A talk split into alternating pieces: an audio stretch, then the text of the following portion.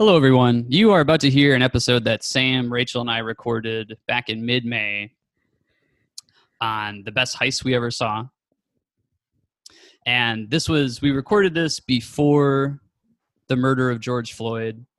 And given the increased awareness and dialogue and introspection that, at least to speak for myself, I've been compelled to do uh, following uh, the murder of George Floyd, we want we wanted to record this a little preface to not necessarily recontextualize the episode, but again, at least for myself, acknowledge that um, to simply record an episode like this really comes with a whole lot of of privilege uh, as a as a white man talking about for fun uh, a series a long series of films making light of and celebrating how sort of cool and fun it is to thumb your nose at law enforcement and authority and get away with um,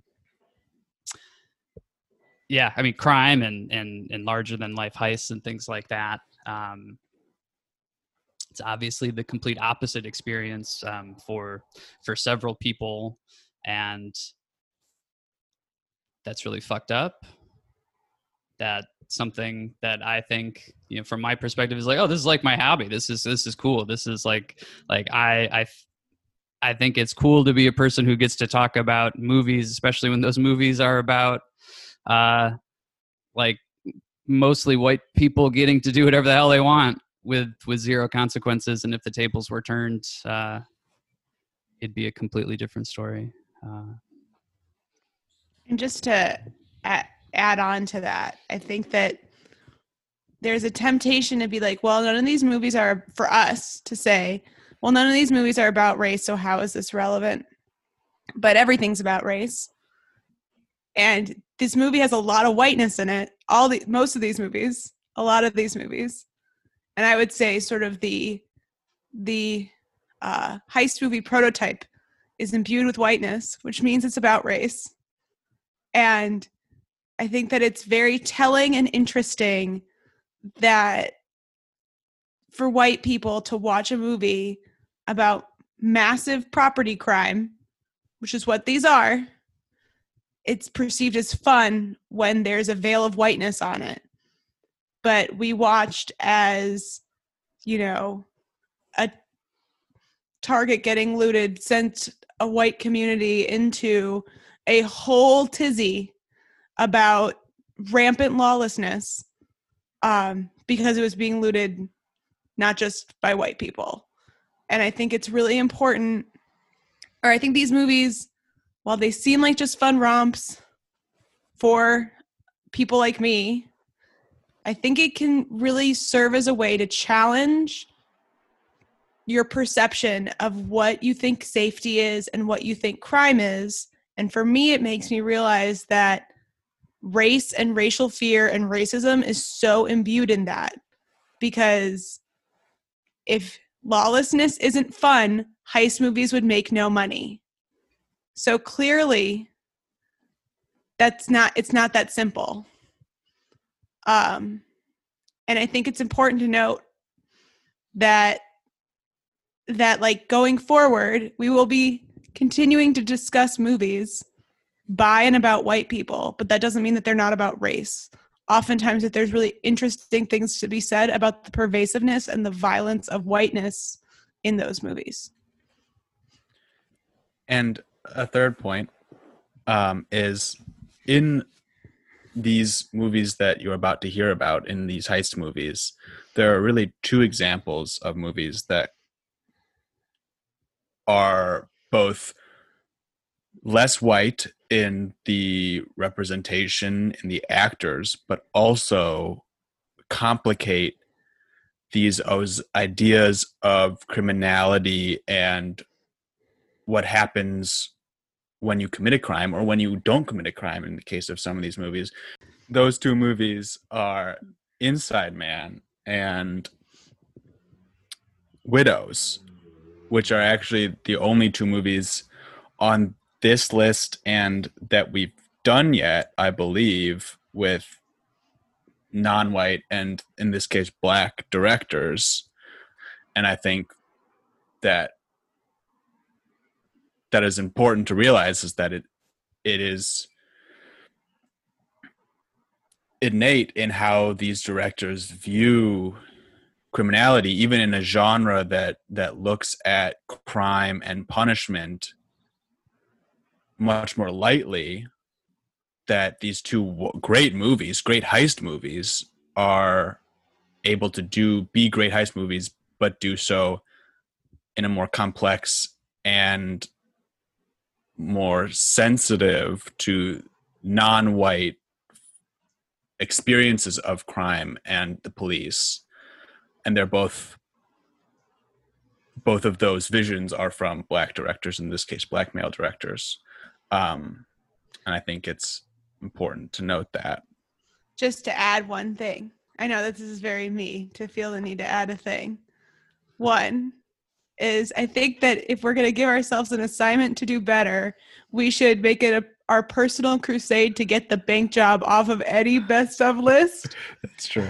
This movie is so bad and so racist, and yeah. we were we were tricked into it watching it by best of lists, and that movie's trash. Um, and then the second thing is that if you're going to watch any of these heist movies, you should also watch Widows. Like seriously, watch Ocean's Eleven for the first time, but then watch Widows because what that movie has to say about the relationship between crime and ownership and gender and race is just so deep. Yeah. I second that. And I like to thank you two for for having this discussion and adding agreeing to add this on to the or proposing to add this on to the podcast. I know we proposed it. Um, and with that, I hope you will enjoy our heist podcast. Rachel. Yes, Andy. Sam. Yes, Andy. What's the best thing you ever saw?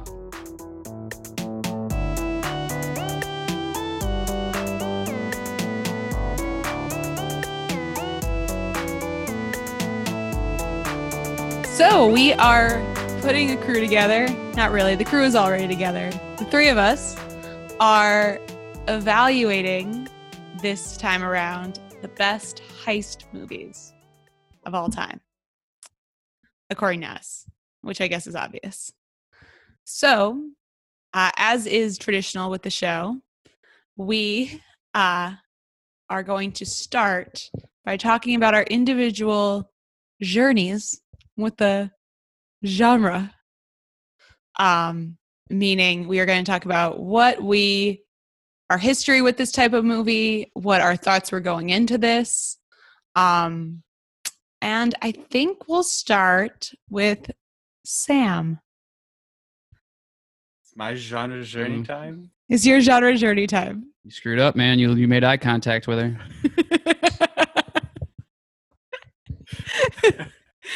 Um, I've had it out for him the whole time. This is this is a much tougher for me to explain my genre journey than the the rom com one. Um, I think probably the first movie heist movie I can really remember watching is the newer Italian Job. Like that's the what that's the first time I remember like oh, I'm watching a heist movie. Um, which I think, while it is no longer my favorite heist movie. Spoiler alert. Spoiler alert. I think it did inform a lot of what I look for and my also my ability to look past mm. certain deficiencies because it fills a certain certain boxes are ticked that the Italian job ticks. Um, so I think until, and even really until this exercise of watching all these movies, I really thought of heist movies as being less gritty um, and more kind of valorized the heisters, which usually meant that they like get away without being like the the point of the movie was for them to get away. Not there's not there's not some sort of atonement, which which actually a lot of the movies we watched did have. Like it's not like the heist kind of would happen maybe half to three quarters of the way through the movie, and then the last part of the movie was like them getting arrested or like them like the fallout was always a bad thing. Yeah. Um, so that was kind of new to me in the heist genre. Um, but I think, be, and that is because like Italian Job and the Ocean's movies were my original heist texts. Texts. Um,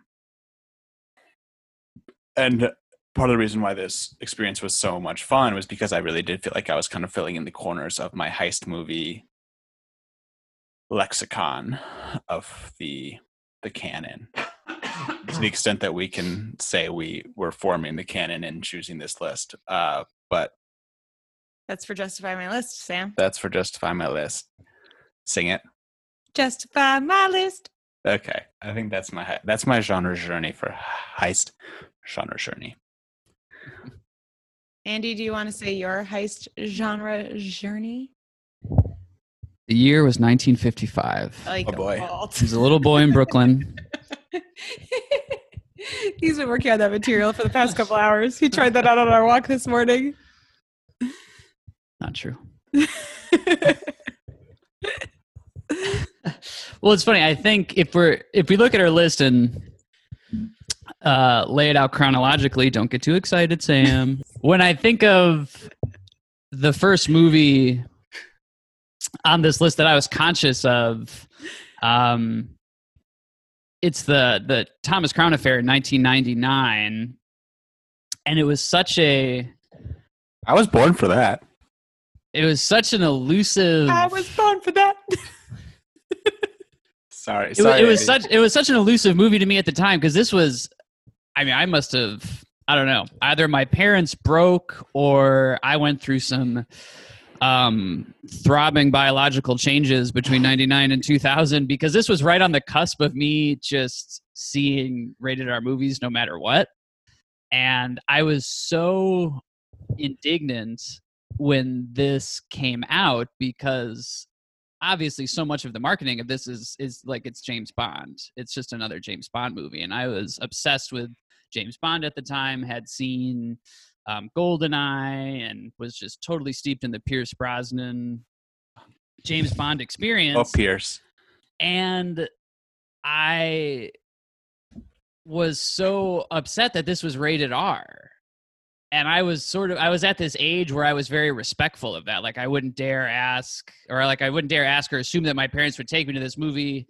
And obviously there's there's the whole Rene Russo element of this. Then there's this sheen of it being sort of a psychological or a um an erotic thriller. And like i knew i shouldn't have I, I shouldn't i should just like leave well enough alone and not um try and experience this movie. And then watching it for the first time coincidentally it was the first one that we watched for this. Um i was pretty underwhelmed and i feel like i wasn't missing anything 21 years ago um but we'll, we'll probably get into that a little bit later. Um fast forward to the summer of 2000 and i'm seeing scary movie and shaft and all that good stuff in the theater and going to a britney spears concert. Um the real rated r experience. Yeah I'm very i consider myself pretty lucky that i saw oceans 11 the weekend it came out. I very vividly remember um the you know it was the snowy cold night in december on a saturday night the weekend it came out going with my friends. We must we were in eighth grade at the time i guess. I can still remember the um like the dad who drove us in the minivan to the to the local theater to see oceans 11 and just you know being immediately in love with it and thinking it was the um the best thing i ever saw. And i think i I don't know. I really had sort of like a reversal of expectations with all of this. I may have mentioned at the end of the last episode that this was going to be a real kill your babies experience. And um, I don't know, by the end of close to the end of this, I thought, oh boy, I don't- can I pick none of them? Because there are a lot of hard Don't feelings. like heist movies? There's a lot of hard feelings. I don't know. I, well, you know, I don't want to. We we we went we spiraled a little, Sam. I think. And then I had guys- seen. So we watched 18 movies. I had not seen 12 of them. So, yeah, take take that what you will. But um, I don't know. It's my it's my genre journey is uh being, I guess, like sexually frustrated with Pierce Brosnan and not even knowing it, and reconciling that 21 years later. Join the club. Yeah. Um Yeah, I mean, I think we're going to hear this a lot. I I don't I, I have no idea what genre will happen where Sam and I don't have a very similar beginning of our journey. Um chalk it up to oldest child resentment that basically I I got to experience nothing before Sam got to experience it. Um despite being 3 years older. The Italian Job is a real rite of passage movie. Well, I mean, like I could have probably been watching other things. Like I could have watched Thomas Crown Affair. No, I couldn't have. Um, so anyway, There's just girl parts in it. They're only So ever wise. girl parts. you guys, I didn't talk during your journey. Oh my Okay. gosh! Yes, you did. okay, maybe I did. Fair enough. so, uh, so yeah, Sam and I had very similar ones. I really remember the Italian job. Um, our audience is not has not heard this story, even though Sam and Andy have so many times. My Ocean's Eleven or Ocean's Movies associations are mostly when they were filming part of it in Oak Park, and it was middle school, and a bunch of my friends had heard on the radio that they were filming part of it and that some it was unclear who was there but this was the best part about the oceans movies. It's like is george clooney there? Is brad pitt there? Is matt damon there? Who cares? But like someone hot is in oak park. And a bunch of my friends went to go see who it was. It turned out to be i think matt damon. Yeah. and um, my mom didn't let me go. Like she didn't let me bike over there because she thought it was like a hoax or something like that. So i have very She's always on the lookout for hoaxes. She's also like hoaxes, like the, this massive kidnapping ring or whatever that was probably advertised on the radio. So yeah, I remember that. I definitely saw them, and I definitely saw Ocean's Eleven in high school, and I think that that really solidified my idea of a heist movie as being like a movie about cleverness, and there was all of these sort of reveals and layers and onions that went into it, and that like it really celebrates cleverness. I think that that was a big thing. And then I kind of didn't watch them for a long time. And while I was not watching them, I was listening to more and more movie podcasts and things that I just got the impression that like heists were cool. Like they were like for cool people. And like they were like action movies, but like a little bit more left of center and like the more acceptable hipstery thing to like. And um yeah and so then i guess maybe i thought that they weren't as approachable. It was just so silly because like my own personal experiences were very pop movies but um and then watching these i i definitely like i think a lot of my biases did show. I think that i still appreciate a clever heist movie over like anything with real emotional reality in it. I think that i just overvalue that in a heist movie um probably based on my early biases. But yeah i mean similar to andy like we went through a dark period uh where it didn't seem like any movies were good and i'm i'm on the other side of it now and hot take some movies are good. See, I think you guys just build up build upon each other where like you you both have some misgivings about any movie ever being a good movie and then you just keep talking to each other until you've decided that every movie is bad. And It's not true. that's why you need me to dissuade you of that fact. Well, I think for for people our age, you know, the, uh, the blueprint in our mind for these movies is very much written by Steven Soderbergh, and when you were going backwards, and there's this expectation that Hmm. that's what it's going to be, and it's not that. Wait, so you all. started more recently and went and went backwards in time? Oh, Sam, we were all over the map. You would kill us. yeah, we were. I all- just think it's. I, I mean, I don't necessarily think it makes for a better podcast, but I do think that it makes for a, a more interesting viewing experience watching them chronologically. It's a feeling, s- really. So Sam, you think that if if it weren't for you, this podcast would be called "Are There Any Good Movies?" instead of the best. I really do. Are movies good? Which movies disappointed us is the would be the title of the podcast. Well, I think what And it would be all of them, by the way. I- I'll I'll leave it as saying little more than I'm so grateful we did not watch these in order. yeah, Um, ag- agreed. but I think what made this particularly challenging is that, and we're getting into defining terms here, is that these are kind of all over the map. There's really that's no um, clear understanding of, of of what a heist movie is. So if you if you go into it thinking it's going to be oh, it's going to all they're all going to be like Ocean's 11 and then they're not. It's a lot of frustrations. They're coming for you. Yeah, I know. I tried to like. I was like, oh no, the sound. Yeah, I agree. So let's let, let's get into defining terms a little bit. Um, so in the movie How to Steal a Million, there is a very interesting quote that that really stuck out to me. Was I, and this is one of the last. This is the last or second to last heist movie we watched Same. so Audrey Hepburn calls what they're about to do a heist. And Peter O'Toole kind of cringes and says, You mean a burglary? She's like, No, a heist. And that tension between heist and burglary, I think, is like what makes heists, heist movies interesting. That she thinks it's a heist because she is ultimately crooked. And he thinks it's a burglary because he is ultimately straight.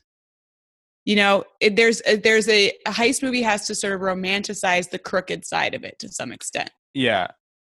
Um, it's not a crime movie. It's from the perspective, the romanticized perspective of sort of like enjoying the crime. The I think in a heist movie, the stakes have to be low enough or balanced enough that you have to be somewhat rooting for the crooked which I think that's the difference between a burglary and a heist. A heist is romanticized and you're at least intrigued by it. A burglary is just trashy and moral and like just it's it's in a, it's in a much more black and white moral world than a heist, which is a little sexier. And I feel like I cannot believe I, I cannot believe that that quote is an accident. Like I feel like that has to have been written on purpose, but it is so wise and it's just like thrown into this movie that it really like that just like stuck with me. Yeah. And I think an interesting example of how this works is is an inside man. Yeah. Because I think of Inside Man, it's it's a heist within a burglary. It's a heist within a robbery. There's like this the kind of moral moral negative being like the uh the hostage situation as well as the fact that you think that they actually killed a hostage whereas in reality the people they're treating badly are actually parts of the crew and it's it's actually the heist is this kind of more morally positive thing within a fake robbery. Yeah, I feel like that movie, I almost, despite really loving it, I almost don't want to call it a heist because it's so drenched in morality. Like if that movie were an Enneagram, it'd be a one. You know what I mean? Sure. Like it's so oh, sorry, but it's just it's so drenched in what's right and wrong, as opposed to sort of what's fun and pragmatic. That I think like that's like a big difference between a crime movie and a heist movie. But, But- it is about cleverness, though. But it's about cleverness. Yeah. So I think that there's like there's the the head and the heart of heist movies normally go together and that they're about sort of cleverness and like they have kind of a neutral moral tone. And it's interesting to see when those movies divide or when those aspects divide. Like in How to Steal a Million, when when um, Audrey Hepburn criticizes her father for stealing from these people, and he's like, "Well, they're rich anyway, so it's not." It's not really morally bad, which is a key part of a lot of these Yes. movies. To me, it just means it's going to be procedural.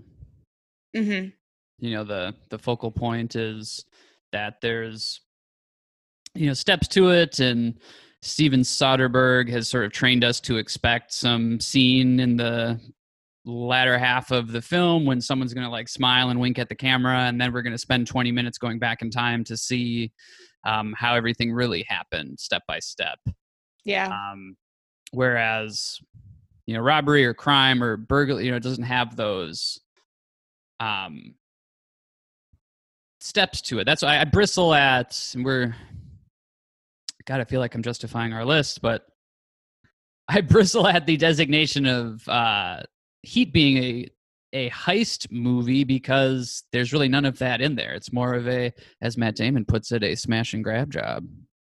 Yeah, Um, yeah. which got- which to me you know looking um chronologically oh god it's getting hot in here um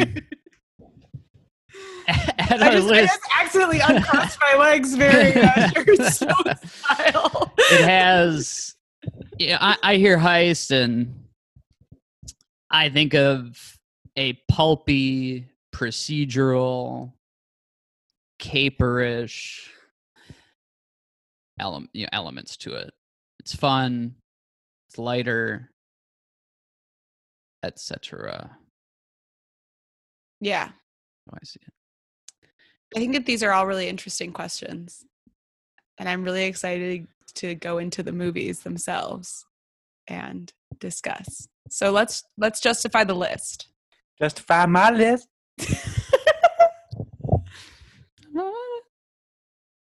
Okay. Who's justifying this shit? So the list is based heavily on a 2018 article by Vulture, uh, 25 greatest heist films of all time. It's a decent list. It's inspired. There aren't.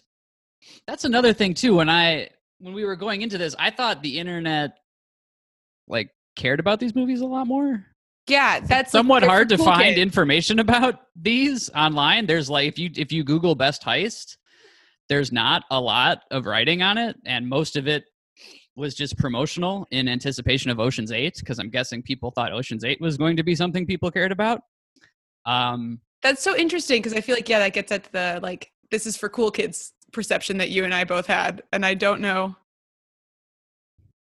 where we got that. But anyway, keep going. But yeah, I mean, just doing a somewhat cursory survey of the Google results that rise to the top, this Vulture list seemed to be the most authoritative and had, um, you know, some films I had never even heard of before. Um, so things like Sexy Beast, Jonathan Glazer. Uh, we had watched recently Under the Skin, a very beloved, um, very weird movie from from the 2010s that we watched for our earlier project. But yeah, the the 2000 movie uh, "Sexy Beast" by Jonathan Glazer, I had never never heard of and seen before. Uh, Rififi had never heard of before, despite um, being somewhat you know familiar with with movies of that ilk and time, having um, studied uh, the the killing in uh, in college um, in the context of the of Stanley Kubrick's career. Um, any any other list justifications? I think there's some kind of similar to romantic comedy, some things that maybe not glaringly, but we omitted. Ronin's not on here. Um, the the Gene the early aughts Gene Hackman film, literally called Heist, is Hmm. not on here. The Now You See Me and Now You See Me Too are not on here. I'm so glad we did put those on here. I have never seen any of those movies. I've seen Yeah, both. neither. oh, uh, Like another another Den of um, Thieves, Yeah, Den of Thieves is not on here. Another Six Underground. oh Jesus. Oh, Fast Five, maybe the most Yeah. glaring. There's Yeah, a lot, a lot of love for Fast Five. Not a fan. Never Um, seen it. but a lot of a lot of a lot of the writing too on Heist that you find it was promotional for um, going in style. The Zach Braff uh, pleasure project with Alan Arkin, Morgan Freeman, and Michael Caine from a few years ago. Not on the list. Which resides mostly on his Instagram feed nowadays. It's like all throwbacks to going in style.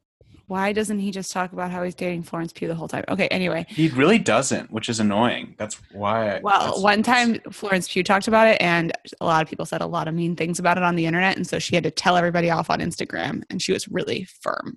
I love her. Um, so, oh shoot, that totally blew out what I was thinking in my head. Um, oh yeah, well, I think that to go along with your Fast and Furious thing, I think that a certain point in a franchise's life, if it's like an actiony franchise, it does its heist movie, which is tricky because like Ant Man, you know, or like you know things like that, and like Fast Five, it's kind of like if you're if you're in a certain realm, you'll of being a franchise, you'll you'll start dabbling with heisty things, and we did not put any of those in there. I mean, Mission Impossible One is a heist. Yeah. So it, it's th- so we did not put sort of heists within otherwise large franchises, somewhat purposefully, I think. Unless the franchise is heists like Oceans. Yes. Yes. Okay. Shall Next we play category. Stump the Schmoolies? Should we? Well, should we? Should we read the list first? Oh yeah, let's oh read the yeah, list. read the fucking list. Wow. chronologically. You know, I got it down chronologically. If you want me to read it, Well, I mean, we wrote it chronologically too. But yeah, why, Sam, why don't you read it? list is as follows: Rififi from 1955, The Killing from 1956, How to Steal a Million 1966, The Italian Job 1969, A Fish Called Wanda 1988, Heat 1995, Bottle Rocket 1996, Out of Sight 1998, The Thomas Crown Affair 1999, Three Kings also 1999, Sexy Beast 2000, Ocean's 11 2001, The Italian Job 2003, Ocean's 12 2004, Inside Man 2006, Bank Job 2008, Inception 2010, and Widows 2018. Wow. It's a lot of movies. It's a lot of movies. Good for us. Sam, you sound like the resident heist expert. Am I? think it's grounds to try and stump you. So, building on this conundrum that heists are very uh, annoying to define, and some of that conflict showed up as we tried to build this list because um, some people wouldn't allow certain movies to appear on this list. So, we are going to rapid fire throw out some movie titles and What have if I haven't seen them? and have our resident oh you've seen them gonna have our resident experts tell us astutely whether they qualify as heist films or not you ready try As and ready as I'll ever be. stump the schmoolies here all right national treasure National Treasure. No. oh any Any reason why not? elaborate Why not? Um, because I don't think a treasure movie, like a pirate booty kind of movie, is a hmm. heist movie. You have to be stealing from a more active enemy. The United States From- government. But that's also but if you're if you're saying the the the the Declaration of Independence stealing is so not the so far from the climax of the movie that I don't think there's a heist inside National Treasure, but it is not a heist movie. Wow. Insert Andy complaining about Heat being on the list here. Who said I didn't? He he put Heat on the list. Well, I could have lied and told you, "Hey, Sam, Vulture thinks that National Treasure should is is a heist movie too." I what I what I love so much about National Treasure is that to me, Just that sentence alone. Pinnacle Pinnacle Heist is a very um pulpy has a very pulpy mark like a Monet painting or a Vegas casino or a Declaration of Independence.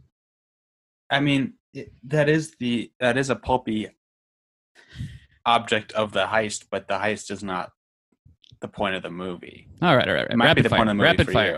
you. Uh, well, you you want National, me to tre- keep National going. Treasure 2. No. Catch me if you can. Mm, Great Cat and Mouse. it's a great cat and mouse. It's actually some. Yeah. I, um. No. Wolf of Wall movie. Wolf, of- Wolf of Wall Street. No. Parent Trap. Putting together a crew. Gosh. No. Great Muppet Caper. I Haven't seen it. How about last night?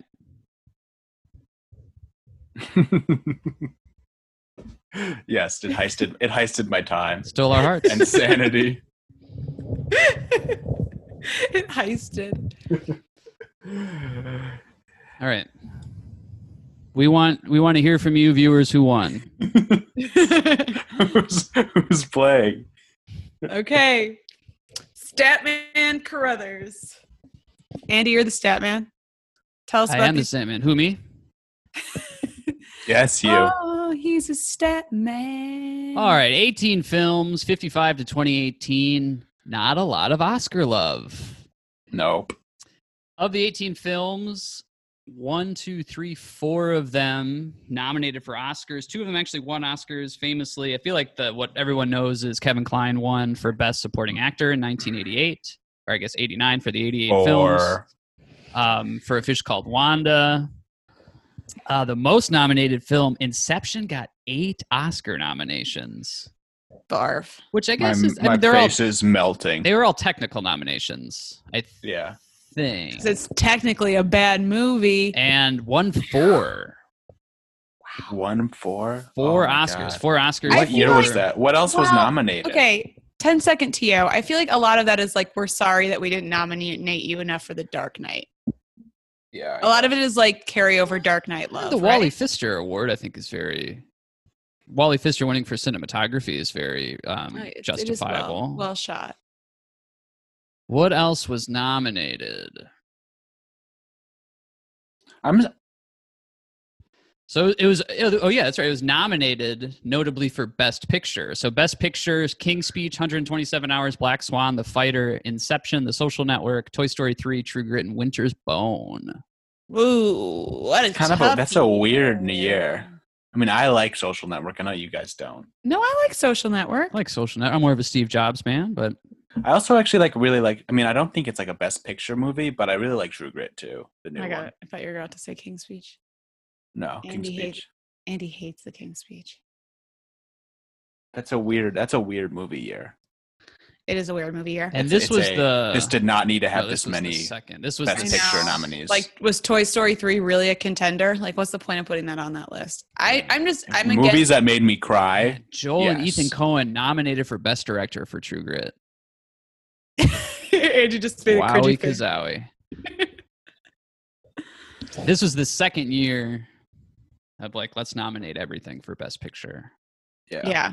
But anyways, not not not a whole lot of uh, Oscar attention. Other notable nominations: Ben Kingsley nominated for Best Supporting Actor for Sexy Beast. Woof. Soderbergh, or not so not Soderbergh himself, but Out of Sight, adapted screenplay and editing, and that's really about it. That's Uh, the woof. no AFI recognition outside of Out of Sight being nominated for 100 Out Years, Sight? 100 Thrills. People and like out of top 10 sight. gangster. I know, but above above other things, um, I, I like Out of Sight.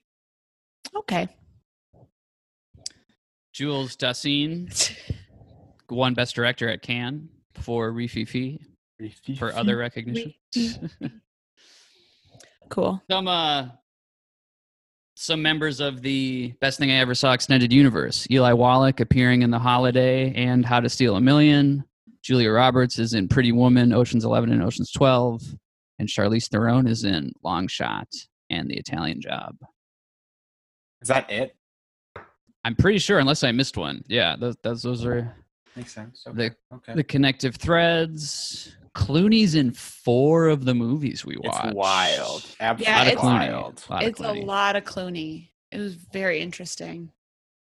What's the fourth? Out of Sight. Three Kings. You're probably Three Kings. thinking There we go. yeah. Yeah, that's the one I forget. Finally, a lot of um, Wahlberg representation too. check my Oh. math, but I've got the Pussy Posse count at three. Lukas Haas is in Inception and Widows, and DiCaprio is in Inception. Fueling, fueling again the theory that Lukas Haas, not DiCaprio, is the true leader of the Pussy Posse. As Haas is in 50% more of the heist movies than DiCaprio is. People who can't. don't know what the Pussy Posse is are just going to be completely flummoxed by this section. God, I hate this part because it's both talking about the pussy posse and also giving you guys such an opportunity to pop your peas and it's killing me. The, the Pussy Posse. Is that better? yeah, that's better. oh my god. Okay. Yeah, I don't think we had any returning. There's no directorial overlap. Not surprisingly. Yeah, I don't think so. Lovely. There you have it. Statman Carter strikes again. so let's get into the categories. Um okay. We're beginning the first category. Okay, we should do just let's just do like a quick feelings check-in. Does anyone have just any like general feelings or agreements or ex- celebrations that you want to No, we'll get No. into that. That's not Okay. Okay, that's not sorry, I'm going off list. I just. Best cat as in of cat and mouse. So, and we had a discussion about this last week because I needed to board to define what the cat and mouse dynamic was. So the cat is usually usually who is being stolen from Can be. Or the person- s- the searcher like yeah, the the law. yeah the law basically um, but the law doesn't necessarily mean to be the police and the mouse is the crew or the person stealing so sometimes i thought of these there's it's more of there's an actual cat and mouse dynamic and sometimes it's there's a cat and there's a mouse and they're kind of more separate you know what i'm saying like out of sight is a cat and mouse dynamic very head on Yeah. Apply directly to the forehead. Okay, but anyway, best cat specifically. What are what are some people's thoughts? I'm trying to let's see what what, what did I think? I feel like this is recency bias, and I don't even know what a true cat they are because. So I wrote like, you know, and what I look for in a cat, if I were to do like a platonic cat, it's someone who's very smart, entertaining, but not necessarily empathetic. Um, there has to be something a little lame about them, um, where you where you kind of you know that they're probably right, but you also kind of want them to lose. And I was going through this sort of platonic ideal of a heist cat, and then I thought, well, the best one doesn't fit any of these categories because the best one is Denzel Washington in Inside Job. So Inside He's a Man, yeah. great cat. Inside yeah. Man, Yeah. Inside Man. So I was, I then I sort of threw that away. I was like, well, like that doesn't, you know what I mean? Like he's not your traditional cat because there's not the sort of I mean, he's probably the best. cat. Might be the best actor in any movie we saw. Yeah, he just the performance is so good. He's so good. It's so well written. He's so bu- he's treated so tenderly and like with so much love by the director Spike Lee um, that you just can't you can't deny it. He's the I best. mean, he kind of is. He is in a similar like cat who also like him going in and literally having a fist fight with Clive Owen is just wild. Like that would that's not how this is supposed to work. In a similar way, Al Pacino in he's also a great Heat. cat. is nuts. Like he is. My ears are burning. That's my pick. That's your pick. That was Oh that was yeah. a co- oh my yeah, god. he's on my. He's he was in my top whatever. Uh, he is Yeah. absolutely crazy. He's oh, I mean, there's. One of the greatest things ever committed to screen. is all, all I Okay, ever want to okay, see when. I turn on a movie is Al Pacino in Heat. Oh my god, I can't look away. It's I mean down to I mean everything. He looks gorgeous with that hair. he looks gorgeous. Um, he sounds incredible. I my biggest issue with Al Pacino in Heat is actually not Al Pacino in Heat. It is the it is the the fact that the Natalie Portman plotline is so intimately tied to him, which I think is one of the just a really weird, kind of like criminally unex. If you're going to put that in the that type of intense situation in a movie, it has to be a little more explored and explained. Yeah, I always forget that she's in the movie. And that But then she that's, shows up and and that's the resolution of it. Shit. It's like yeah. yeah, I mean he is very excellent. He's so good. And there's a lot of heart to it too.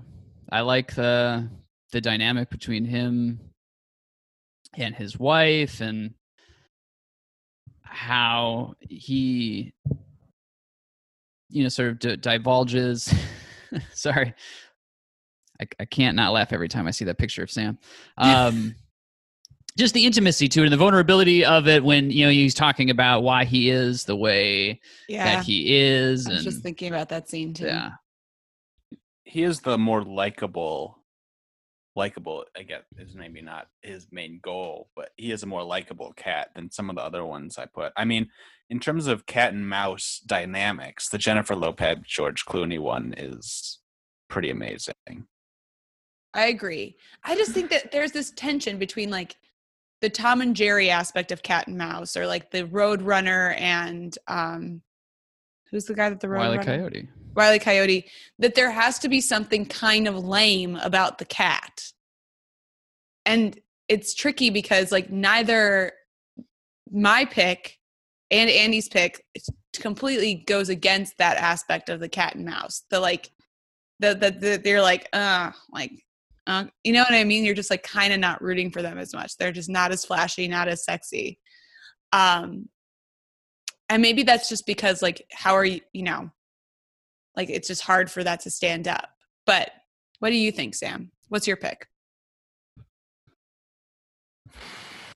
i don't know um i mean my the last one that i like highlighted was andy garcia in the oceans movies That's like a perfect like Tom and Jerry kind of cat and mouse. He he's really- just very good at being lame. he is and kind of it's such an understated performance which which matches most of the other performances in the movie um he is maybe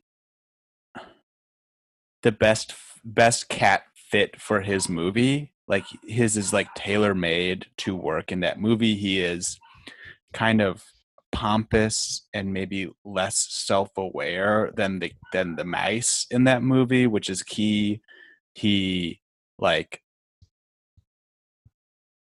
to some extent you really have no idea why Julia Roberts' character likes him.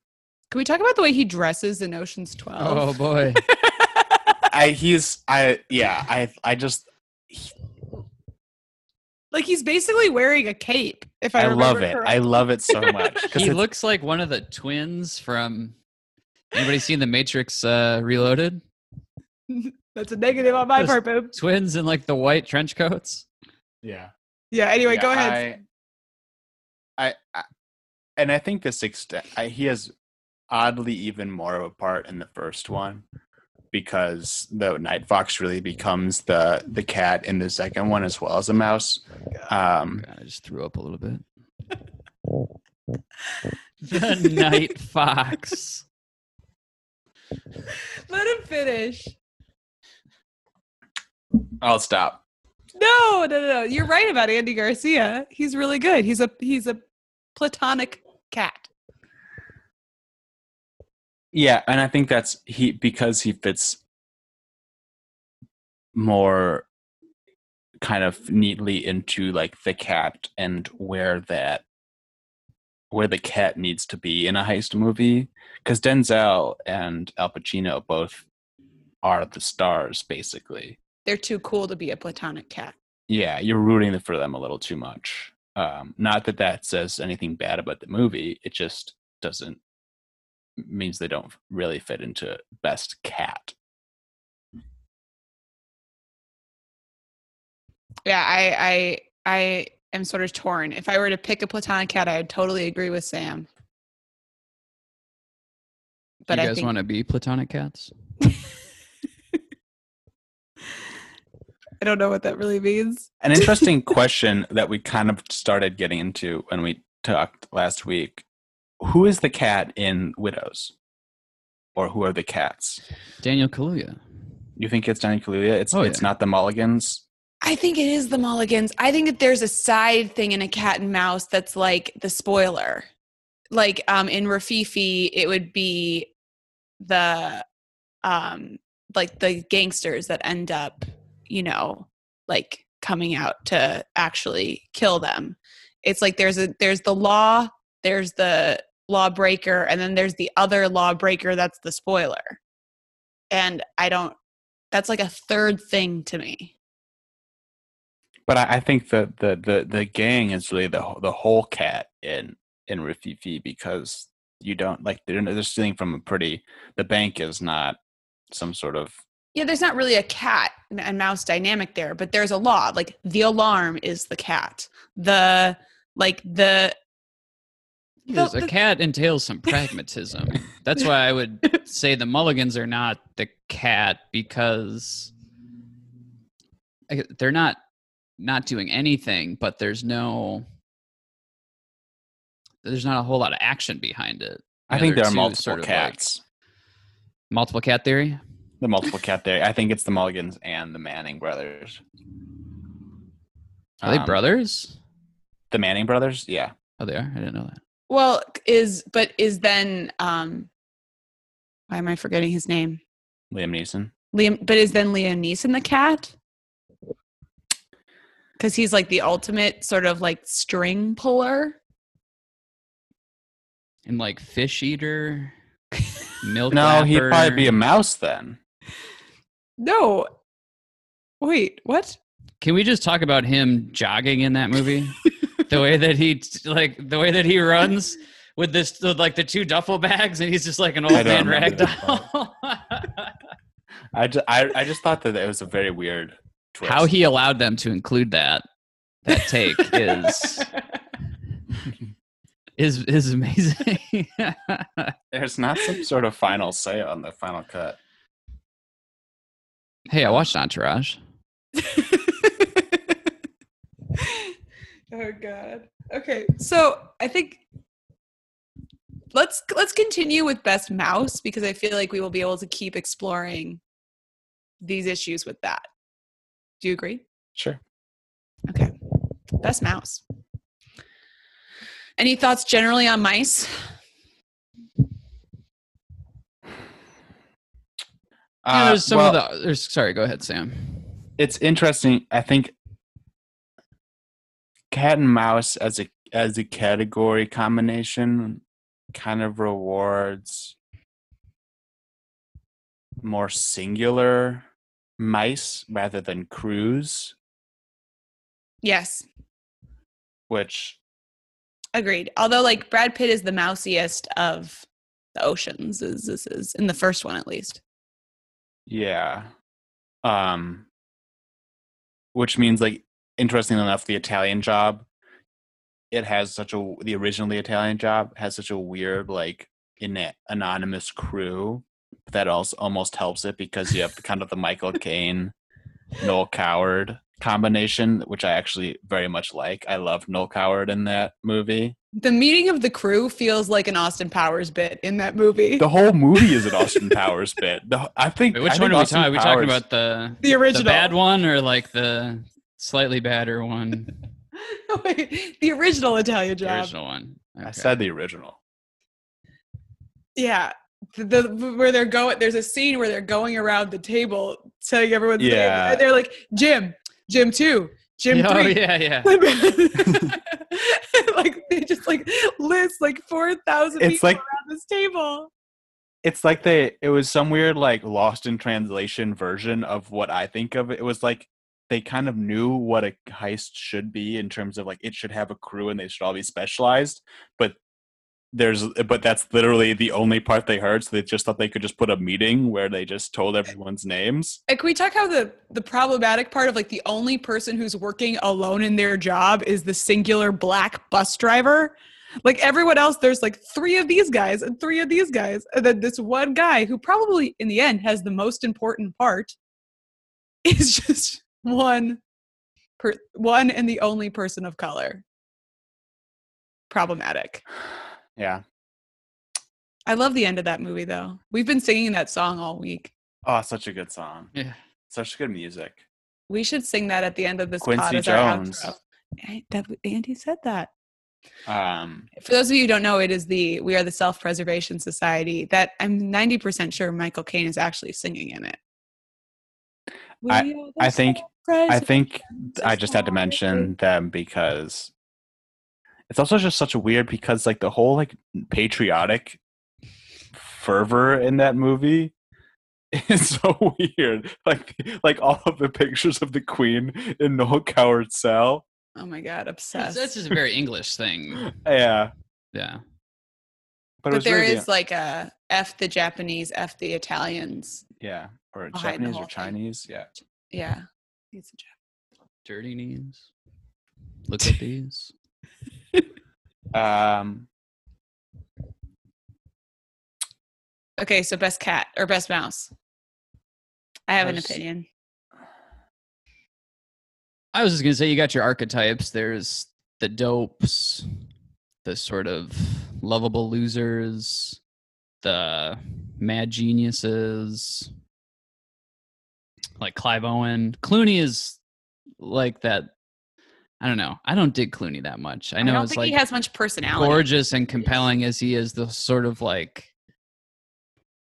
half-assed schmucky nature. I don't know. I don't really dig that. I don't really know. I, I don't know if I like really any of those type of archetypes. You know, there's the like the Owen Wilson dopey. that's an archetype Type. that's just owen wilson No, but I, The from Sexy like Beast Owen. guy is that too. Yeah, I guess he's not It's always like variations of schmuck, I guess. So there's like Owen Wilson and um and Bottle Rocket and um uh Sofia Coppola's husband in Three Kings and Casey Affleck in Oceans.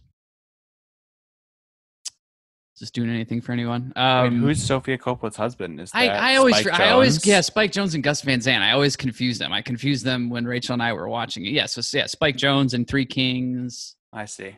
Oh, the, oh, the other guy, the who, the one who was always with the reporter in Three Kings. Yeah, and Kevin Kline and Okay. Um, Okay. I'm, Okay, yeah, I'm, I see I'm seeing. you're. We get it. We get it. Yeah, like the id of the heist, like all sort of gut instinct, but no real cleverness. And then there's all clever. No gut. Well, there's that's not necessarily no gut thing, but like the Pierce Brosnan. That's my number one. that's a good one. That's my number one for best mouse. I just think when you think of like a prototypical mouse, it's what you want. He's very clever. He's very dashing. He has a way of like seeming extremely cerebral but also compelling at the same time, which I think is what I think is what you want. Um, he's just very smart and sort of unknowable.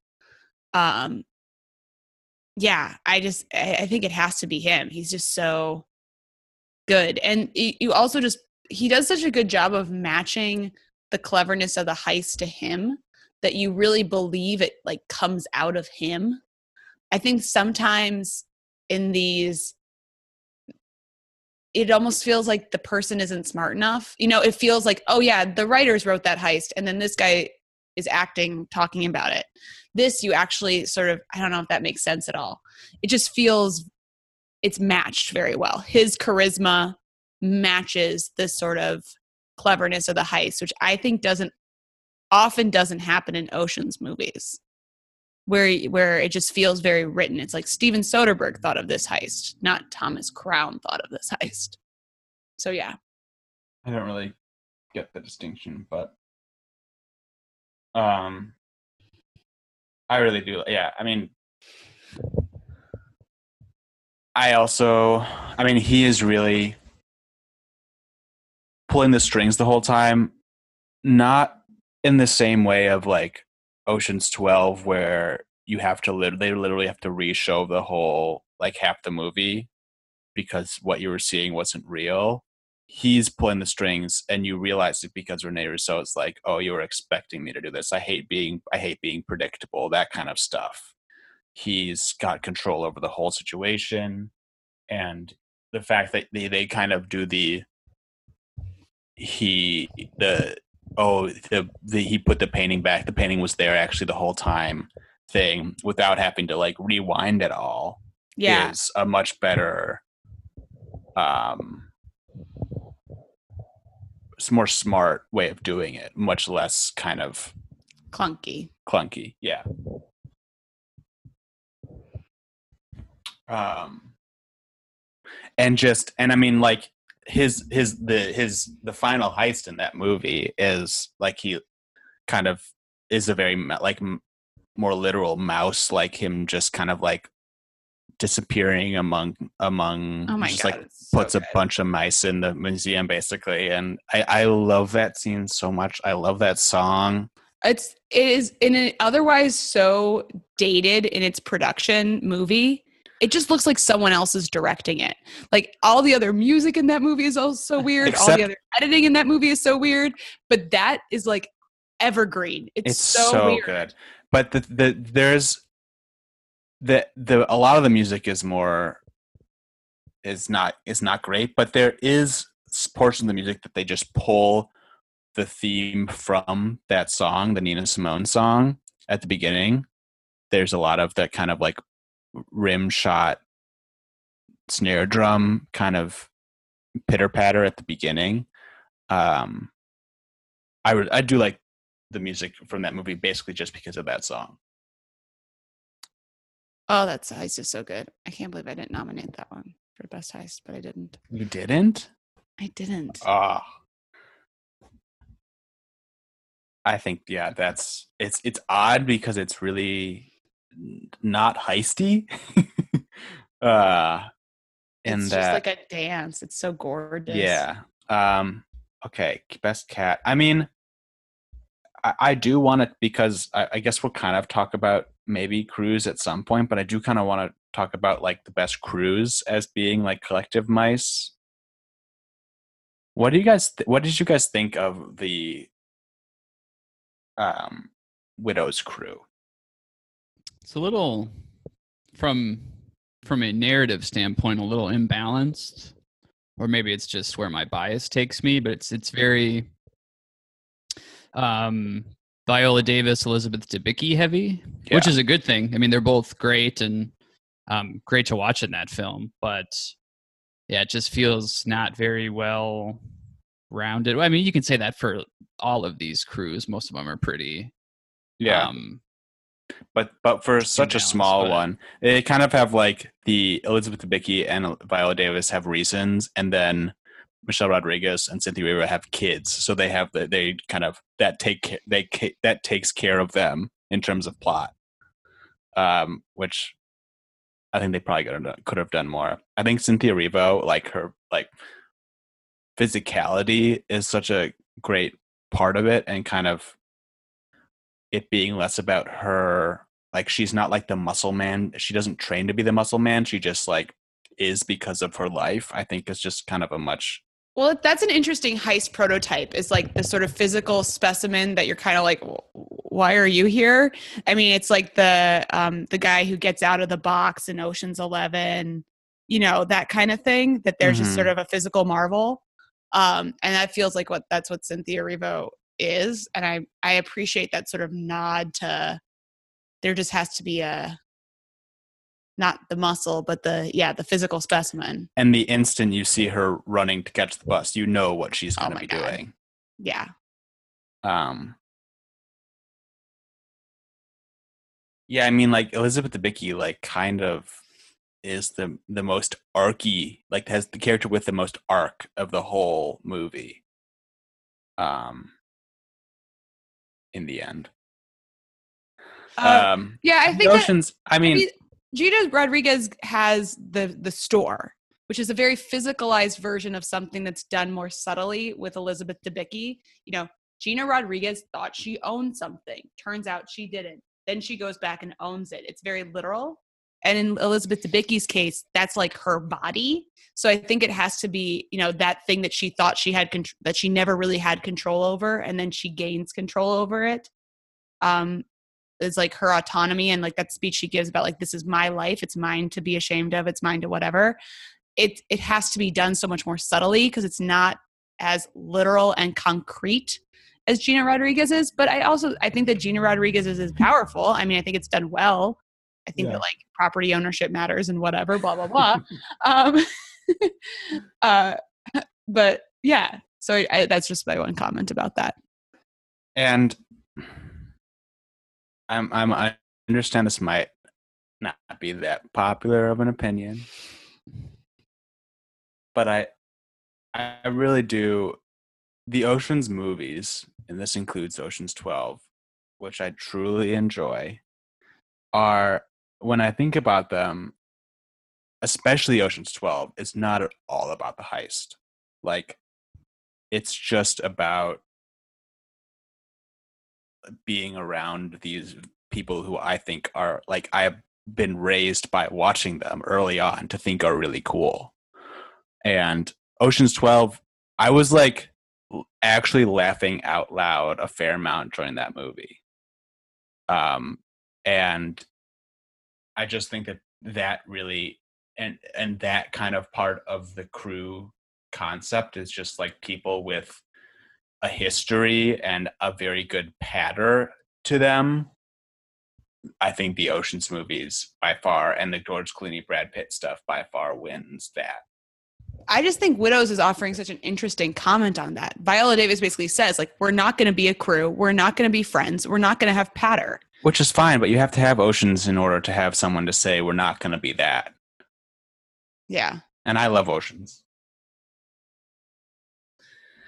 Was that that's your answer?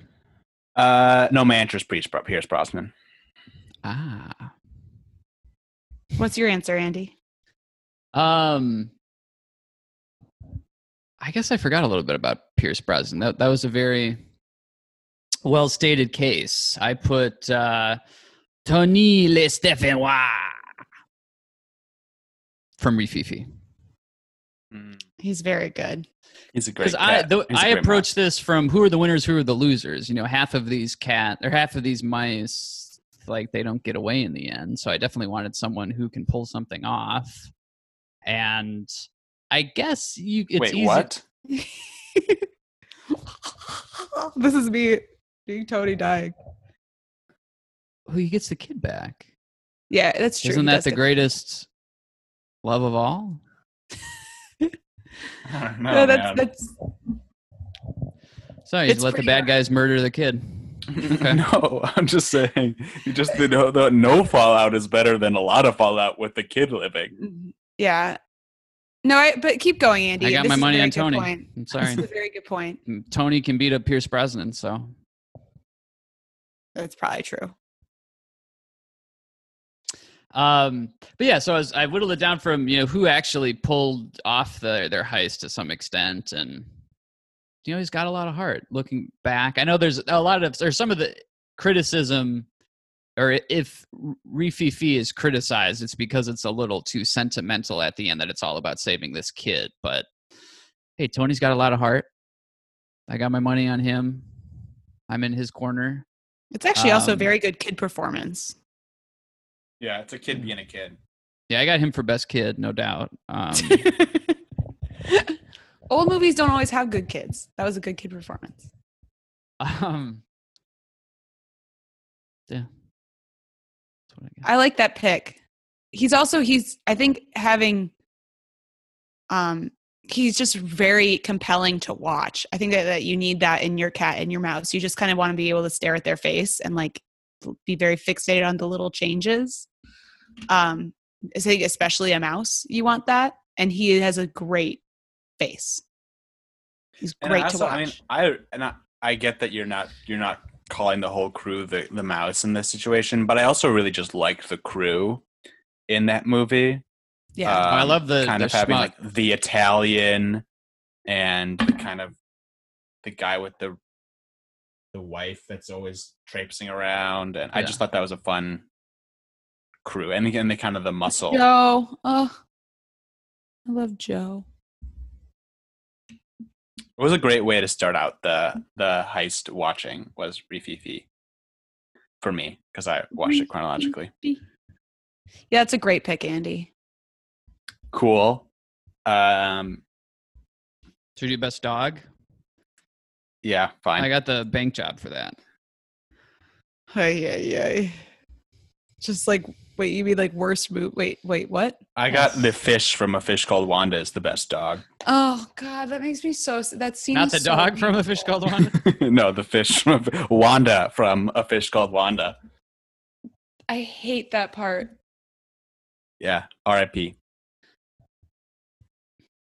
Rest I in peace. I, in, I, I, I actually wrote it for this very reason. I, I should never want to cover my eyes in a heist movie. I wrote this down for a future thing.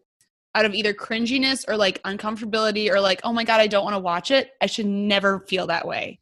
And watching Kevin Kline torture that fish and that man, I couldn't watch it. It's awful. Anyway. um, yeah, I really did not think that much about. I'm not good at remembering whether there was a best dog. The dog in in the in dog and widows. in Widows is everywhere. She takes him everywhere. Um, and I mean, the scene with is also like a great plot point. The scene with uh, with Mr. Manning, what's the actor's name? Brian Tyree Henry is the best use of dog possibly in a terrible way. I like the scene where she drops the dog off at the doggy hotel. It's yeah, very, also very moving. very yeah, great uh, dog. Widows is best dog. I think Widows gets best dog. Andy, who's your best dog? the bank job. No, I think it's cute that you guys interpreted that as actual dog. I put that on there as a joke just to say that the bank job is a pile of shit. Dog of a movie.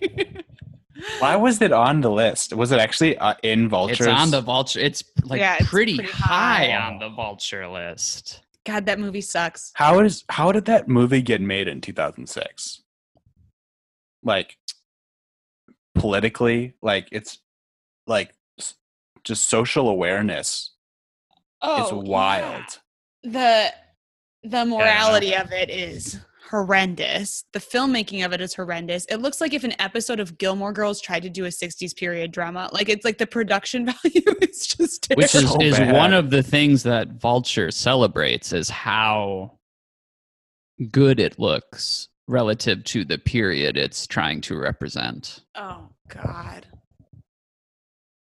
It looks Yeah, with so- all respect given to the Vulture list, the blurb on the bank job on the Vulture list is pretty head scratchingly head scratching. Yeah, it also was so long. It's so long. The actual heist is so lame. so bad. I mean, it's it it follows the the classic way to both have a heist be morally okay because you don't care about the people they're stealing from, but also hard to track is the safe deposit box. Because the idea is no one wants to tell the police what has been stolen because they don't want to tell them what was in their safe deposit box. That's like the the trope. And also it's also just a bunch of rich people, so you don't care. And it's also a terrible movie, so you don't care. Yeah. Yeah. Are you, are you guys cat people or mouse people? House. Yeah, for in th- for these purposes. Although I think I have cat. I think I actually have more affection of the tops. I have more affection for the cats. Like if you told me Al Pacino or uh, I'm Denzel cri- I cringed a or- lot in in Al Pacino in Heat. That's the point. Is it? I think it's to swoon and grow your hair out. okay, I think we got to take a break. So the next category is best job, hmm which is, as was explained to me, more about the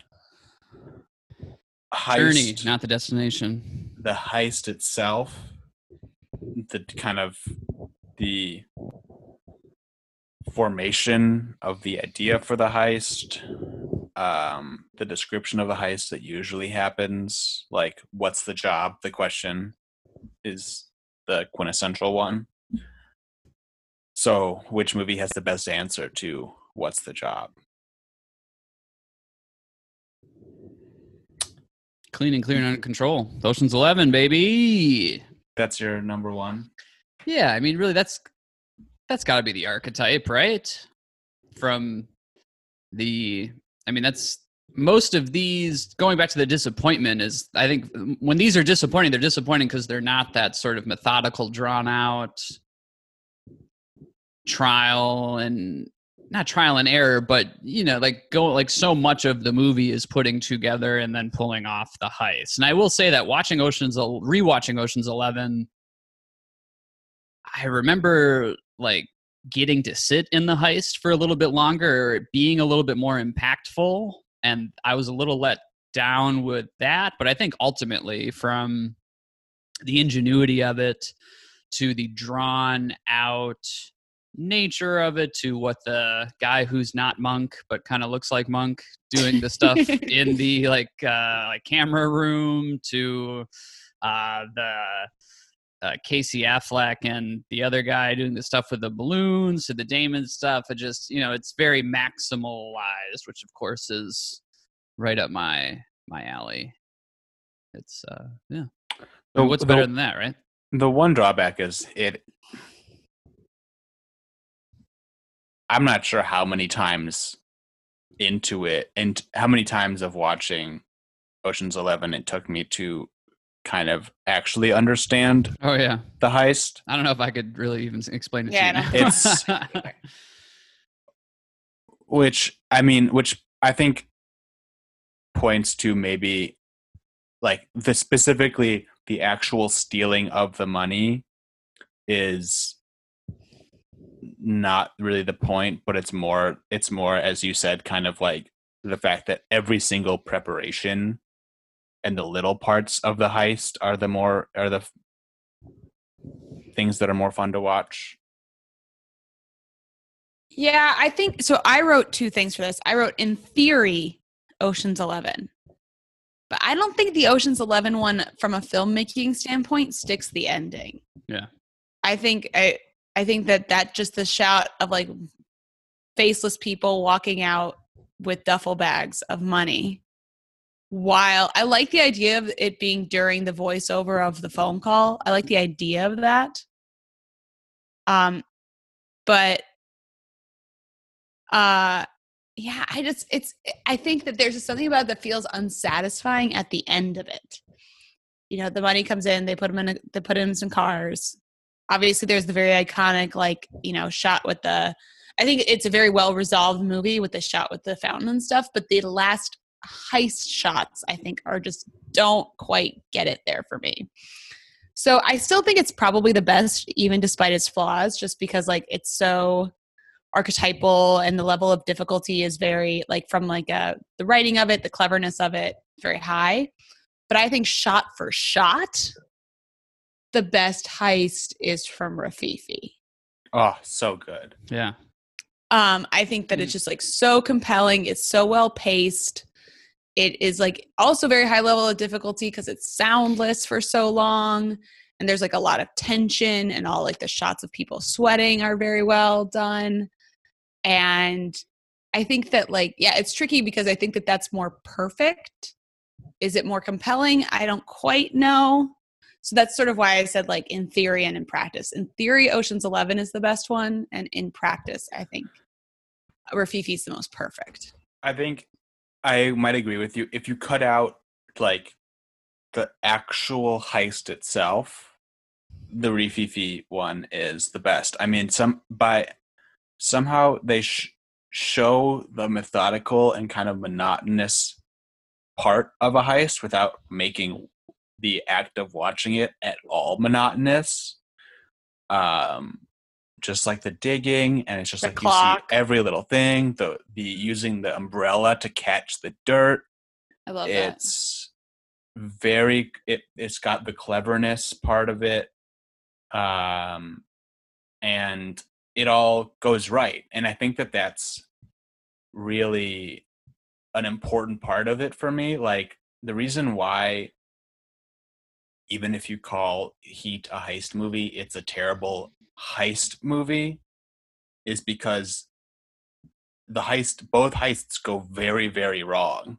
Mm, In that the whole point of being clever is people shouldn't be dying, and therefore the morality should be pretty clear that you're not doing something heinous.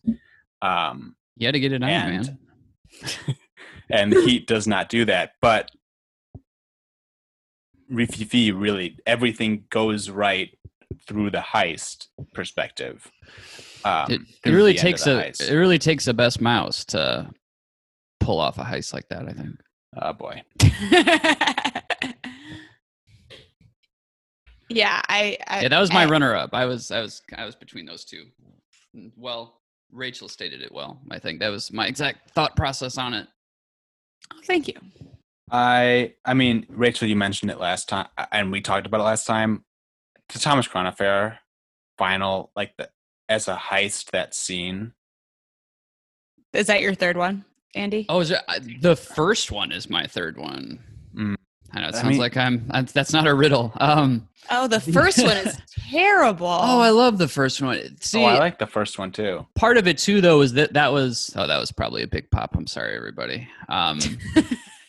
oh boy. I love it when you call me big pop um, so the year was 2020, and we started watching these heist movies, and that was the first one that we watched, and I was so, without really knowing it, uninitiated, and as it's happening, I, I was thinking, oh wow, starting with the heist, I've never seen this before, and the one-two punch of I think the the the pulpy visual nature of oh that was another pop too i'm sorry you guys the the the, the pulpy roots of coming out of the Just, horse just back away a little bit. with yeah you just it's, it's not a it's not a volume it's the closeness some i get too close you tell me to back up i back up you tell me to get close Pulpy nature. i like the first one and and the thing about the actual the the construction of the film is that the first one is is the actual heist of the second one in a way. Like the whole thing is one long heist because the painting is the painting that is stolen in the first heist is then put back and is just the final heist is really just a matter of revealing it as well as you find out stealing another painting that's never actually explained, which kind of annoys me a little bit, but it's also movie magic. Um, I love, I mean, the feeling that you like, just like the way, and I think it's so much as just the song and the piano part in this Nina, Mo- Nina Simone song that it just like it feels like a heist. Like in your bones, you know that a heist is happening, and I love that for that reason. I don't know if it's my first. I just love also the anonymousness of all the helpers in that. Like, Yeah. I think that the first one, I'm not in love with like the people that actually break into the museum and the amount of time that we spend looking at them and thinking about them. I don't really think it fits with the ethos of the movie. I think the idea of just like, this is really about Thomas Crown and these other dudes just are like blank dudes with bowler hats that no one cares about is just so perfect. Every time you we talk about this movie and you mention the song, I cringe, and I think you're I think you're referring to the Sting cover of "Windmills of Your Mind." no.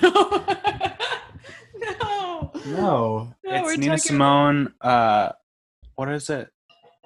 Something man. Well, sure, yeah, but so that so the cover, you know, the when one thinks of music and Thomas Crown Affair, it's the Windmills of Your Mind No, by Noel Harrison from the original one. Um, that one best original song, which they then covered for the Pierce Brosnan one. So I'm just that's just how my brain is wired. When you say Thomas Crown Affair and that song, I think of the terrible. I hate that song in general, but the Sting version just makes it so much worse. I think okay, so I just I feel like we need to say we've been doing a lot of love to the Thomas Crown heists and the Thomas Crown like Thomas Crown. But could we just discuss about like how and why that movie goes so off the rails in my opinion? Like it's so insane how bad the romantic portions of that are and how weird Rene I think it's Russo- how how bad Rene Russo's Yeah. wig is. I know her wig is so bad. Uh, it's so bad. I mean, I've made this joke before. The second you look at it, you think, oh, there's going to be a moment where she dramatically rips that wig off. Yeah.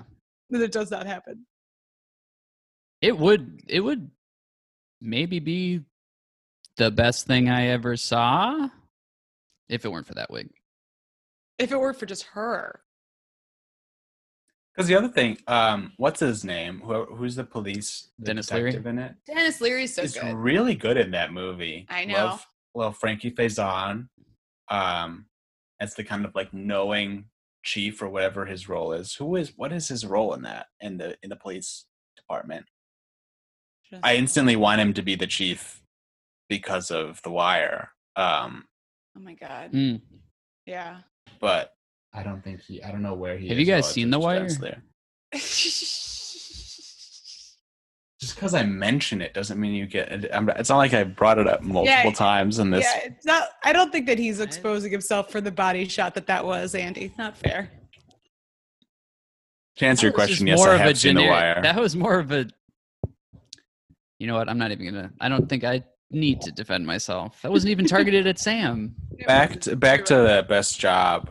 Um, I also, and maybe it's just because I was impressed with it. I didn't. I really did not know what to think about Inside Man. I did. I had no expectations going into it, Mm. but I appreciated its kind of roundabout way, as I spoke before, to becoming a heist movie. Like the, I'm. I really did not I spend most of the movie thinking I, I kind of like this movie, but it doesn't. It's not really a heist. It's a robbery. It's it's too It's evil. It's too Yes. morally bankrupt to be a heist movie. Um, but and and it does the same thing that um the Thomas Crown Affair does compared to Ocean's 11 and Ocean's 12 that we talked about. It does all the work. It does the it's kind of the mystery part of it works as it's showing you what you will later find out to be the important parts of like these the the the people they are the captives they are taking to work you think are just captives they are taking to work on the the the hole and the kind of inside the room in the back of the supply closet where Clive Owen eventually hides.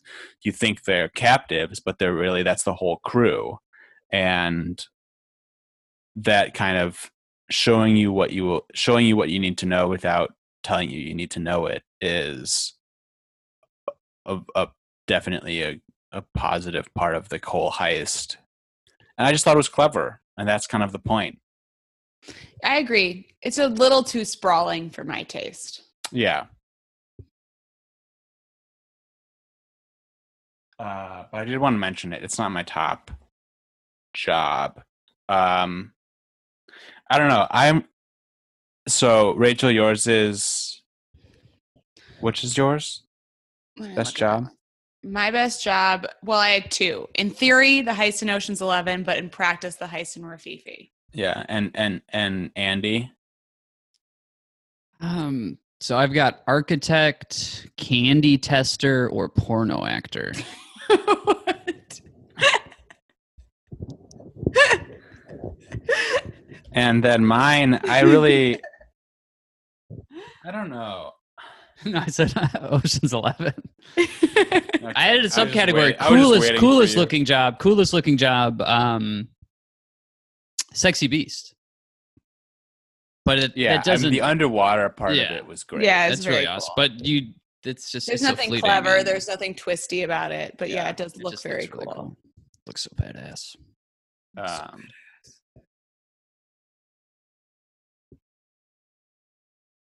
I don't know. I it's hard. I, this is a hard category for me. I think it's probably Ocean's Eleven, just because I really enjoy. It's what what kind of annoyed me a lot about like, for instance, the killing, is that the heist was so early in the movie that you really didn't get to take full advantage of the prepar- preparatory stuff the build up where you see people doing things and you don't realize you kind of know that they're part of the heist and the preparation for the heist but you don't know exactly why they're doing it um and and that kind of annoys me when pe- when movies do the heist so early and the oceans the best parts of the movie are the kind of smaller side scenes that happen in preparation for the heist and i kind of consider that to be part of the job so Mm. And it's just so it's it's very clever yeah as as rachel you said it's it's kind of well thought out and yeah i think it's probably my favorite job best job Should we move on to best score? best score this is an interesting one Not movie score, but the thing Hmm. that they're trying to get. I have a uh, take that I don't think you guys are gonna like. I think it's. I think it's the Three Kings, like all of Saddam Hussein's stuff. I think it's just very smart. It's the best thing about that movie is them thinking of that. Mm. It's very smart. It it allows for okay, here's what I like about it. This is not a good movie, by the way. This is overall not a good movie. It's not a well made movie. It's it's a bad movie. Okay, cool. I don't think Great. it's that bad. I think it I mean it's nowhere near the top of my list, but I've I've been thinking a lot about it lately. Um, it's pretty good. i thankfully haven't been thinking a lot about it lately the whole the whole thing looks like the inter it's shot all like the interrogation scenes from inside man Oh, Like, yeah. super blown Yeah. out like overexposed faces and stuff like that but here's what i like about the score having it be so i'm trying to be more descriptive because i feel like sometimes we talk about things and we don't let people know what they are um the score is saddam hussein's the stuff basically he has stolen his treasure that he has stolen from essentially Kuwait Kuwaiti dignitaries and the Kuwaiti, Kuwaiti bullion. um, and also just his stuff, like his fancy stuff that is hidden in various places around these um, Iraqi villages where he still has sort of outposts of his military despite there being a ceasefire. Cool. And here's why it's good. Is it because it sort of allows for the sort of like capitalism stuff porn that is fun about a good job, like a good score. Like, look at all those Louis Vuitton bags and like look at all those cars. It also allows for like the desecration of the stuff, which I think is also fun. Like, there should be so at some point you need to be treating the score poorly. Like, you know, you need to be like doing something to it that like doesn't show quite the reverence. So it allows for that but then there's also like the moral component of like it's Saddam Hussein's stolen stuff. So you don't feel bad about it at all. Like you kind of feel bad about stealing like precious works of art from a museum. Like I do think that that's like you should feel bad about that.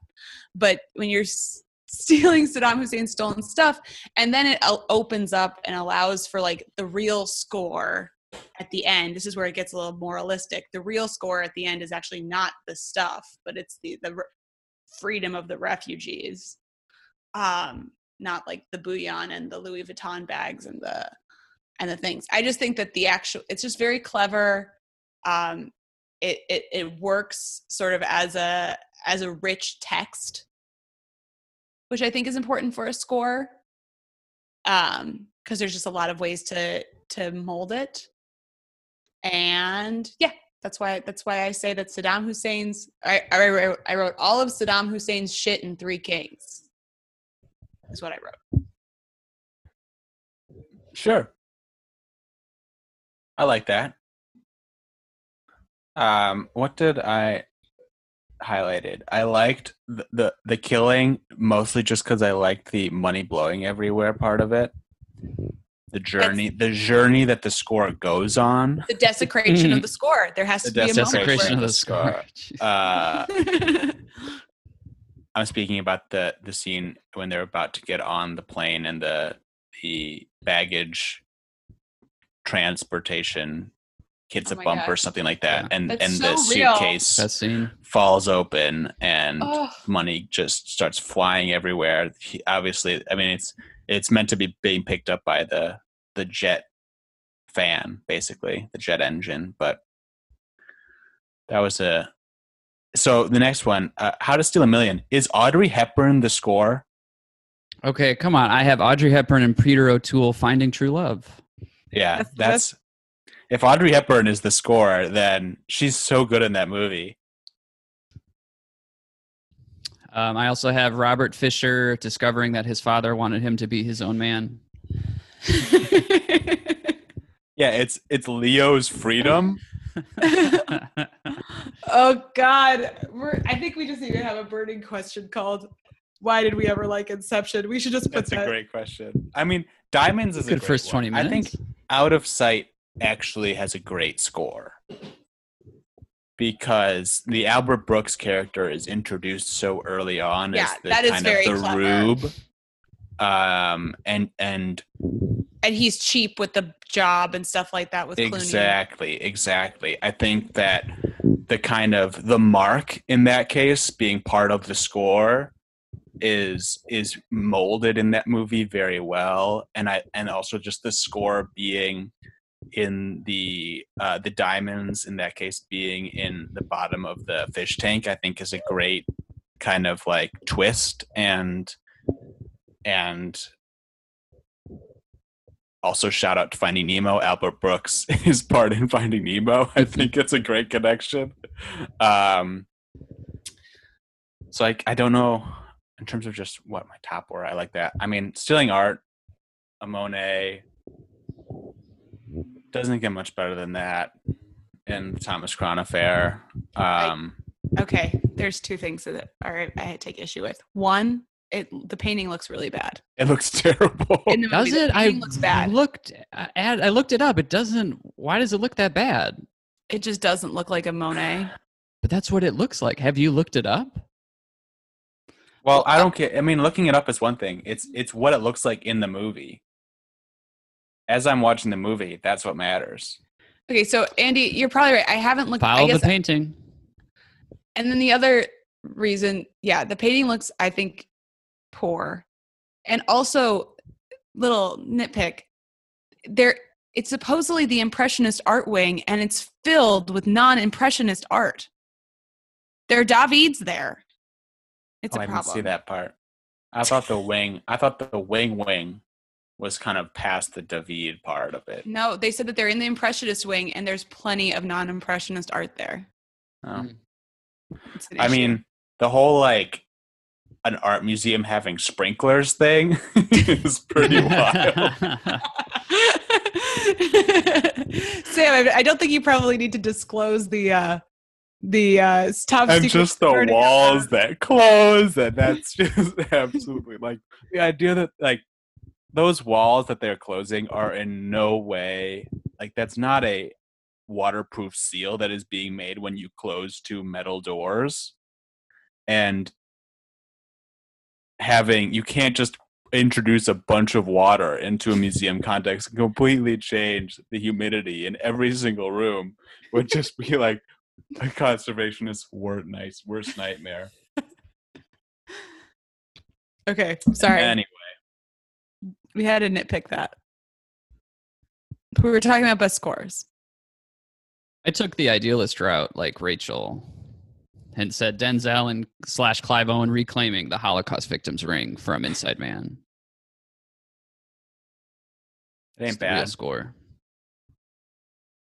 Slash getting all of uh, Christopher Plummer's Nazi paraphernalia. Yeah, that's I guess like the issue that I have. I, I I love the idea of that, but I feel like they again don't quite stick the landing there because like okay, so they've reclaimed this ring. Who is it going to? And like pragmatically, like who is it going to enrich? You know The what I mean? rabbi. Yeah, the rabbi. I yeah, I guess. But the, uh, to me, I just wish I just wish it was more obviously about exposing Christopher Plummer in this thing. Like that would be to me a more effective score than the rabbi's ring. Yeah, yeah. It's not. That's not my top, but I I liked it. I love the I idea think my it. I think my top might be out of sight. I mean, I love a classic diamonds. Uh, the kind of and I think the Albert Brooks character's development, as well as the kind of scene where he where he denies George Clooney, like really sets him up. Dies, denies George Clooney a job, does not hire him.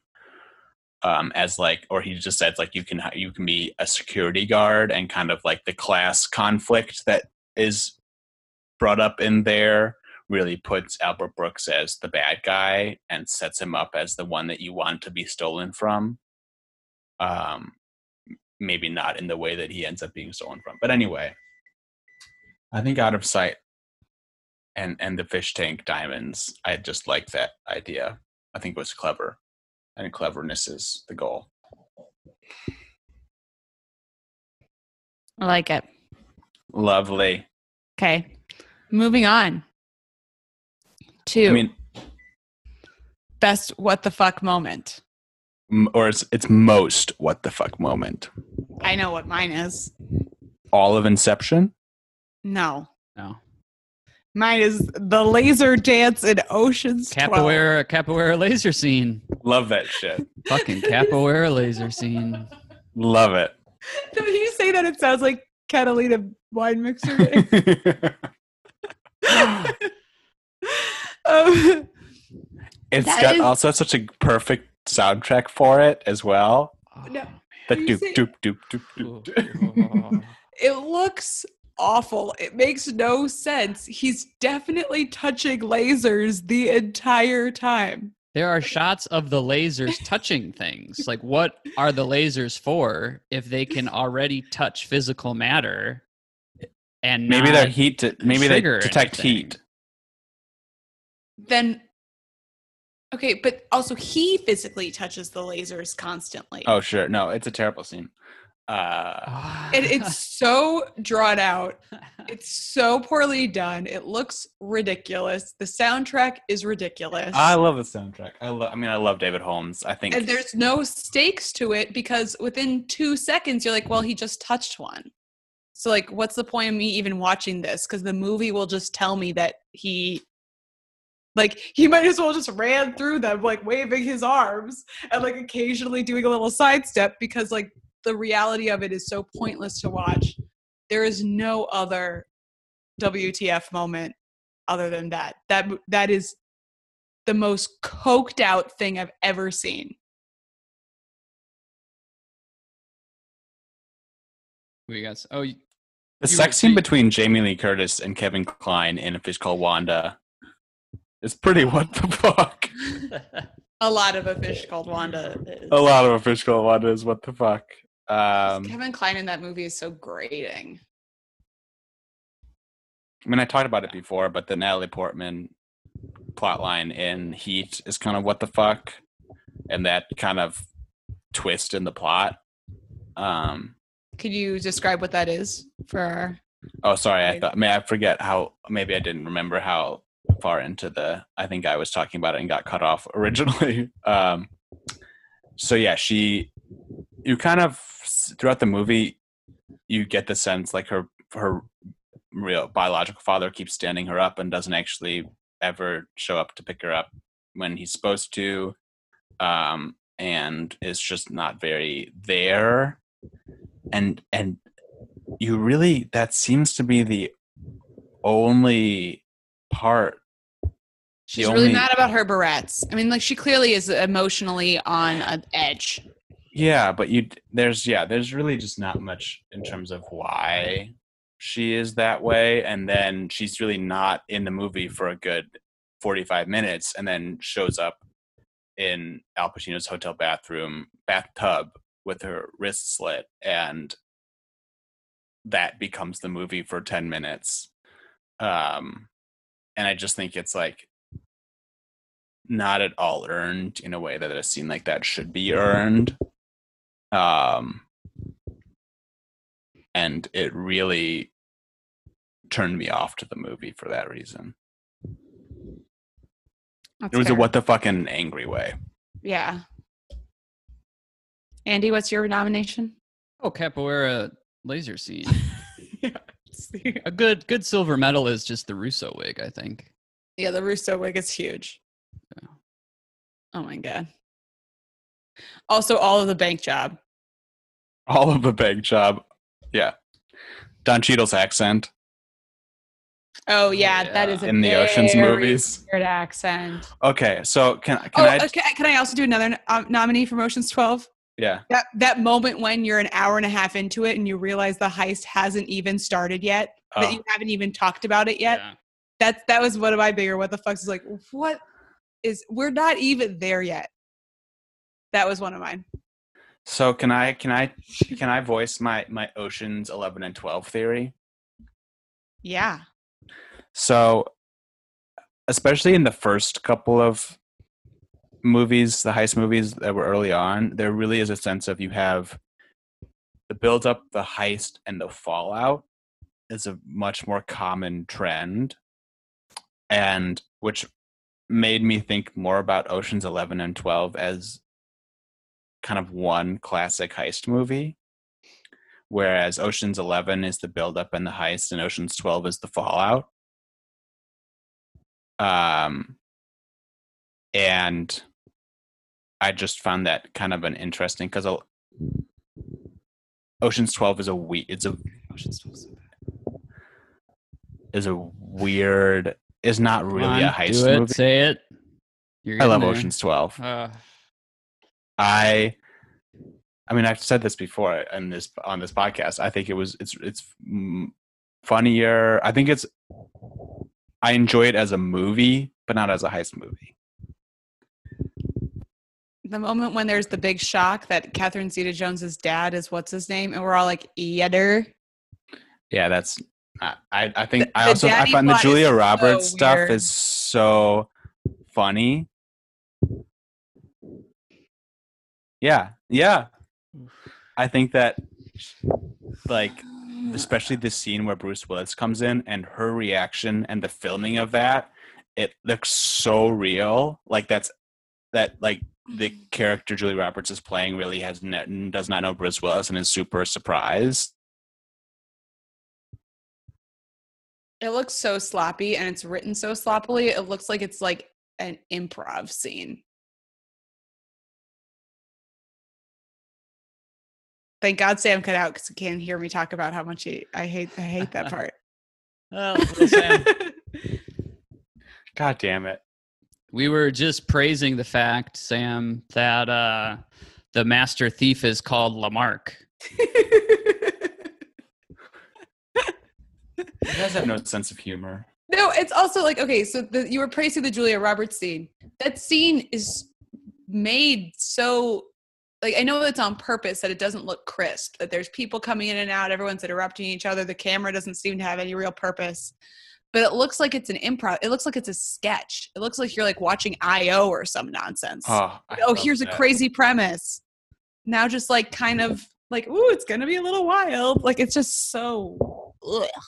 I love. I don't want to. I don't want to jump the gun and get to pitch me, but um, I've got this idea for a master thief whose name is Le Bag of Money.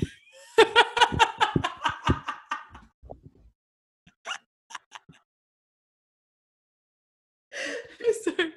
That's funny. Sound interested? Okay, I'm sorry.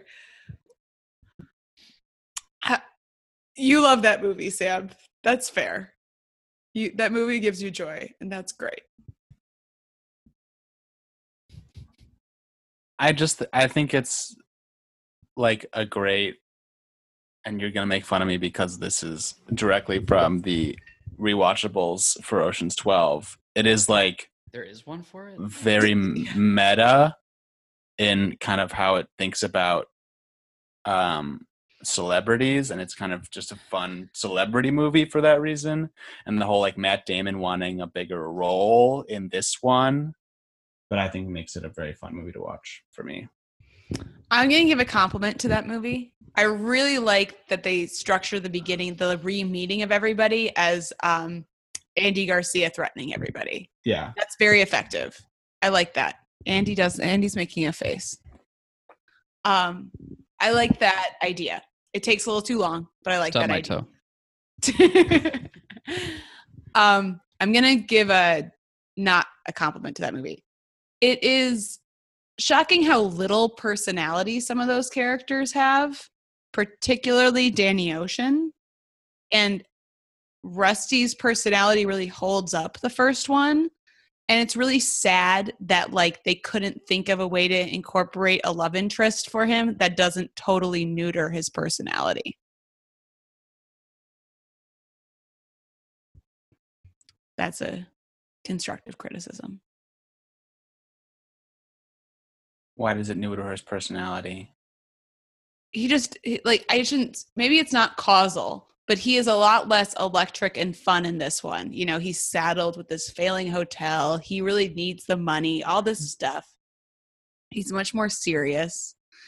Um and you know and it just it, ma- it's probably just coincidence that it coincides with him having a love interest, but it just doesn't feel like he's the same the same Rusty we grew to love. Really, because what one of the and this is not really like an explanation or like a good kind of what is the relationship between Rusty and Catherine Zeta Jones.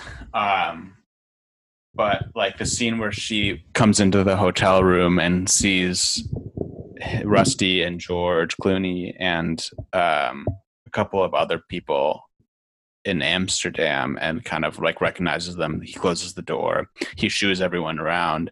And then she comes in asking questions and he's got this great kind of like blank face, like smile. He's not going to answer any of her questions. And that is kind of a, he is being the Rusty of him, of Rusty and George Clooney, where he doesn't talk at all, but in a very different way. You know, like there's all those scenes where George is just kind of talking at him and hearing what he w- wants to hear. Um, and I, think that, that. the kind of that part draws out. I don't. I, I don't find their relationship to be the compelling part of the movie for me at all. Um, Andy, what are your thoughts on Ocean's 12? we don't have to talk more about Ocean. Okay, we if you can stop talking about Ocean's 12. I'm Or still trying to want figure out Andy. where Rusty gets the Little League nachos before going into the poker game in the first one. I'm so glad you've been delving into that. Um, How dare you? No, it's a great. I mean, it, it makes you really want Little League nachos, but I no will take selling my Zoom and go home, Sam. Okay. And that is the end of the first half of our heists episode. I'd like to thank Dylan Stratton for our theme music and Leah Saradarian for our logo. Uh, the next episode should be out right now, so just keep listening. Thanks.